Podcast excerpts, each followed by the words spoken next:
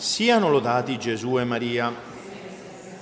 Cari fratelli e sorelle, oggi festeggiamo la festa di San Luca Evangelista, colui a cui appunto è attribuita la paternità del terzo Vangelo canonico, nonché degli atti degli Apostoli. E questa paternità, cioè il fatto che sia vero autore proprio San Luca di questi due libri, ci viene da innumerevoli testimonianze, anzitutto dalla tradizione, sin dal secondo secolo, il papiro più antico che abbiamo, il, il codice muratoriano, afferma già nel secondo secolo che l'autore del terzo Vangelo è il medico di Antiochia che si chiama Luca. Poi tutti i santi dopo di lui, Origene, Tertulliano, eh, San Girolamo ne dà una testimonianza, una testimonianza verace e autorevole, ma ci viene anche la sua paternità dall'analisi interna degli stessi scritti che egli ci ha lasciato.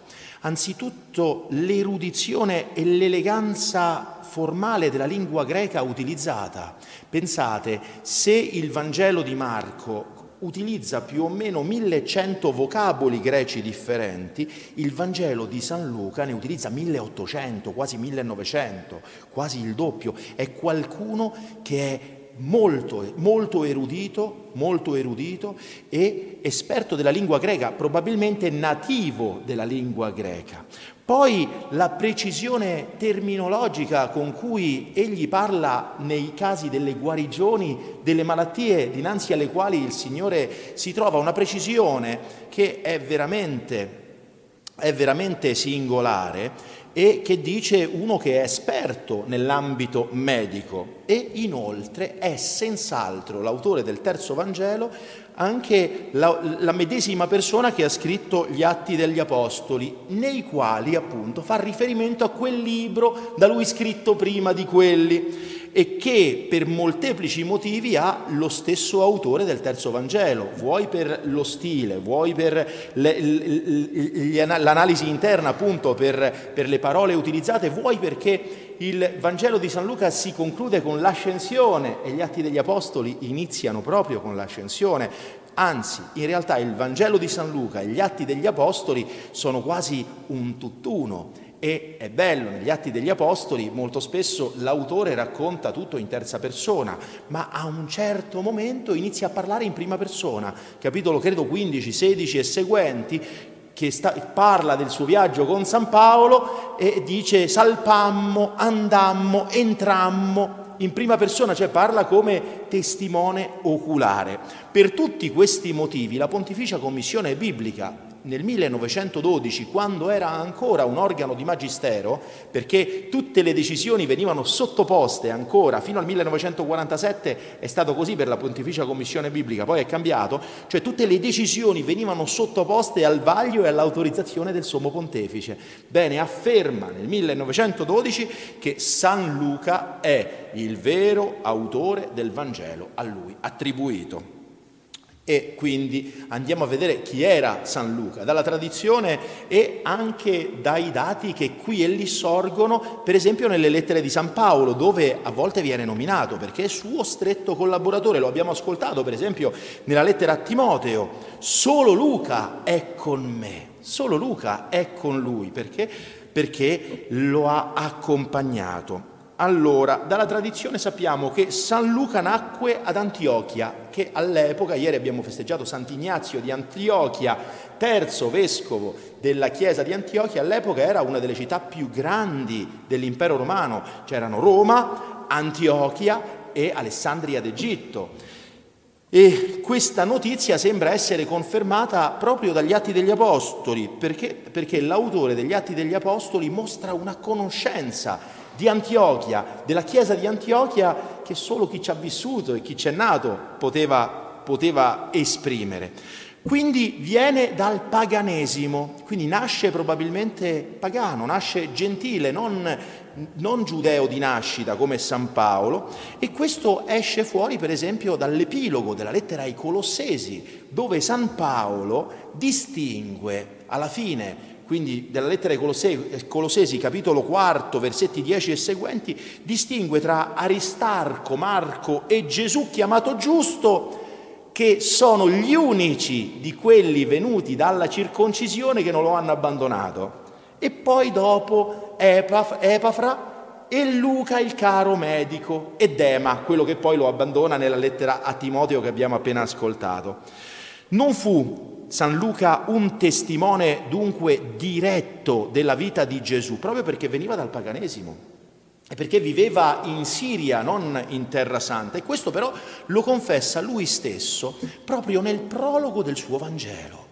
Il prologo, cioè l'inizio, i primi versetti, vale la pena leggerli perché, perché qui esce proprio fuori l'onestà intellettuale di San Luca e scrive poiché molti hanno posto mano a stendere un racconto degli avvenimenti successi tra di noi, come ce li hanno trasmessi coloro che ne furono testimoni fin da principio e divennero ministri della parola, così ho deciso anch'io di fare ricerche accurate su ogni circostanza fin dagli inizi e di scriverne per te un, un resoconto ordinato, illustre Teofilo. Teofilo vuol dire amante di Dio, quindi lui lo scrive a gli amanti di Dio, a coloro che cercano Dio, perché ti possa rendere conto della solidità degli insegnamenti che hai ricevuto, quindi anche a noi. Ha fatto accurate ricerche su ogni circostanza fin dall'inizio e da quello che lui scrive nel suo Vangelo, probabilmente una delle fonti fondamentali e principali che egli ha consultato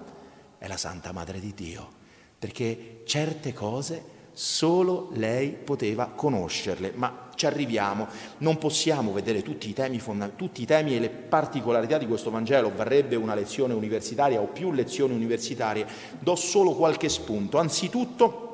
nel Vangelo di San Luca riveste una particolarissima importanza il tema della salvezza. Perché? Perché è vero che fa un'accurata ricerca, ma non scrive con fini storici, non scrive per soddisfare la curiosità storica di chi sta lì, No, scrive per far comprendere la solidità degli insegnamenti che hai ricevuto e della finalità escatologica della buona novella. Che cos'è la finalità escatologica? Il fine ultimo, che è la salvezza dell'anima. E quindi la Vergine Santissima esulta di gioia in Dio suo Salvatore. Gli angeli al momento della Natività annunziano ai pastori che oggi è nato nella città di Davide un Salvatore che è il Cristo Signore e Dio ha suscitato una salvezza potente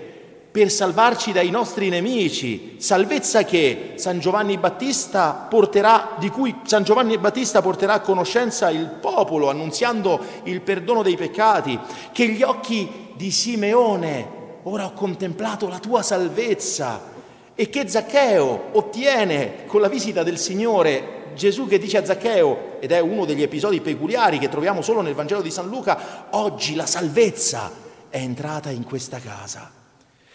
Questo è un, uno dei temi fondamentali, ma quello che personalmente bisogna scegliere, non, ripeto, non si possono dire tutti, quello che secondo me esplode fra tutti è proprio il fatto che che la Madonna è presente come da nessun'altra parte. La Vergine Maria, Madre di Gesù, ha una luce particolare nel Vangelo di San Luca, di cui probabilmente appunto è stata fonte primaria. Non è, non è, un caso che una tradizione afferma che San Luca sia stato pittore, eh no? ci sono delle icone attribuite proprio a San Luca e noi qui a Bologna ci gloriamo di averne una delle più autorevoli e le attribuite a San Luca e che ritraggono sempre la madre con il bambino. È vero che è, si, può essere stato pittore e autore di queste icone, però è, è un fatto certo e indubitabile che come l'ha dipinta lui, la Santa Vergine, nel Vangelo, non, è, stato, è stato la fonte di ispirazione per tutte le generazioni di pittori che l'hanno poi dipinta dopo. La radice di tutte le immagini che noi possiamo avere della Santa Vergine è proprio nel suo Vangelo. Nessun personaggio in tutto il Vangelo, ovviamente a parte Gesù, viene descritto da lui con tanto amore, con tanta ammirazione e con tanta venerazione come, come, la Santa Vergine. Lei è la piena di grazia. Il Signore è con lei, ha trovato grazia presso Dio, ha concepito per opera e grazia dello Spirito Santo, è divenuta madre di Gesù, il figlio dell'Altissimo senza smettere di essere vergine e intimamente unita al mistero redentivo e di salvezza della croce, sarà proclamata beata e benedetta da tutte le generazioni, avendo in lei l'Onnipotente operato cose grandi. E quindi ha ragione, sempre lui riporta l'evento di quella donna del popolo che proclama il seno che ha allattato Gesù e il grembo che l'ha portato, perché veramente beata, veramente grande. E la cosa bella è che a doni così grandi fatti alla Madonna e riconosciuti da San Luca, riportatici da San Luca, egli esprime anche una corrispondenza da parte della Madonna meravigliosa, con una generosa fedeltà. Santa Elisabetta la proclama beata perché ha creduto e con umiltà lei riceve le parole dell'Arcangelo Gabriele che le annunzia la dignità di Madre di Dio e domanda con semplicità cosa deve fare come deve comportarsi per compiacere il Signore. Accetta con dolcezza e docilità tutti i disegni di Dio su di lei, si affretta ad aiutare gli altri, sa essere riconoscente per i doni ricevuti, osserva con fedeltà le leggi di Dio e le pie usanze del popolo e obbedisce anche agli ordini dell'occupante che la chiama per il censimento. È sempre sottomessa in tutto si addolora profondamente quando perde, smarrisce Gesù a Gerusalemme, ma accetta con rassegnazione e fede quanto quel figlio che sa essere figlio di Dio le dice, conservando tutte queste cose nel suo cuore di madre. Ecco, questo è l'atteggiamento di Maria, meravigliosa creatura dipinta da San, da San Luca, la perfetta icona della contemplazione divina. Questo ci trasmette. Inoltre, fratelli e sorelle, altri temi così presi spigolati nel terzo di questo terzo Vangelo, oltre a quanto fin qui detto, cioè alla figura della Vergine Maria, alla salvezza come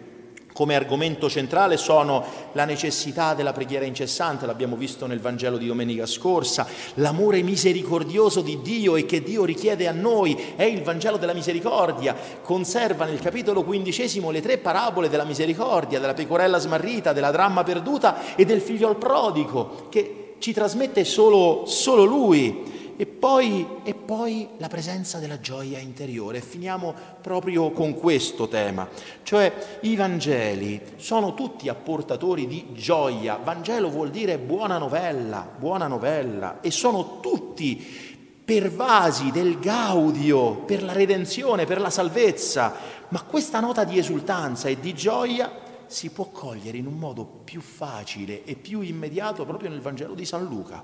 Il suo linguaggio, infatti, che abbiamo detto essere preciso, essere perfetto, pensate, di quell'epoca lì è considerata come una delle opere in greco più puro e più bello scritto, anche per quanto riguarda gli autori profani. Bene, quindi lui esprime la gioia e l'allegrezza con termini vari e in tutto il Vangelo. Così ad esempio un angelo del Signore annuncia a Zaccaria che avrà un figlio e, cito, molti si rallegreranno della sua nascita. L'espressione ti saluto piena di grazia che l'arcangelo Gabriele rivolge alla Vergine Maria in realtà si traduce con rallegrati piena di grazia. I discepoli a cui Gesù predice le, le, le, le, persecuzioni che dovranno soffrire, sono incoraggiati da Gesù stesso con queste parole, rallegratevi in quel giorno ed esultate, o ancora la nascita di Giovanni il Battista sarà motivo e, di, e gioia di esultanza per Zaccaria e l'angelo annunzia ai pastori una grande gioia, gaudium magnum, annunzio vobis. Santa Elisabetta proclama che il bimbo ha sussultato nel suo grembo di gioia perché Dio viene a salvare l'uomo e questo ci deve riempire di gioia, fratelli e sorelle. E il Vangelo, infine, si conchiude con l'ascensione di Gesù e terminata l'ascensione di Gesù conclude con queste parole. Ed essi, cioè gli apostoli, gli undici, dopo averlo adorato, tornarono a Gerusalemme con grande gioia e stavano sempre nel Tempio lodando Dio. Ecco, allora questo chiediamo al, al a San Luca che è stato strumento eletto dal Signore per trasmetterci la bellezza del messaggio evangelico e la gioia che da esso deve avere frutto. Gli chiediamo la grazia di comprendere anzitutto chi è la Vergine Maria nell'opera di salvezza che il Signore ha voluto stabilire sulla terra e che opera ella ha nella nostra vita spirituale. Gli, dom- gli domandiamo la grazia di comprendere appieno il fatto che siamo stati salvati e lo siamo veramente e di avere in noi in forza, in virtù di questa dimensione escatologica, cioè del fatto che il nostro fine è la salvezza, di poter vivere qui ogni giorno di quella gioia che la presenza di Dio onnipotente qui ora e sempre accanto ai suoi eletti, eletti, può dare una gioia che il mondo non conosce, una gioia che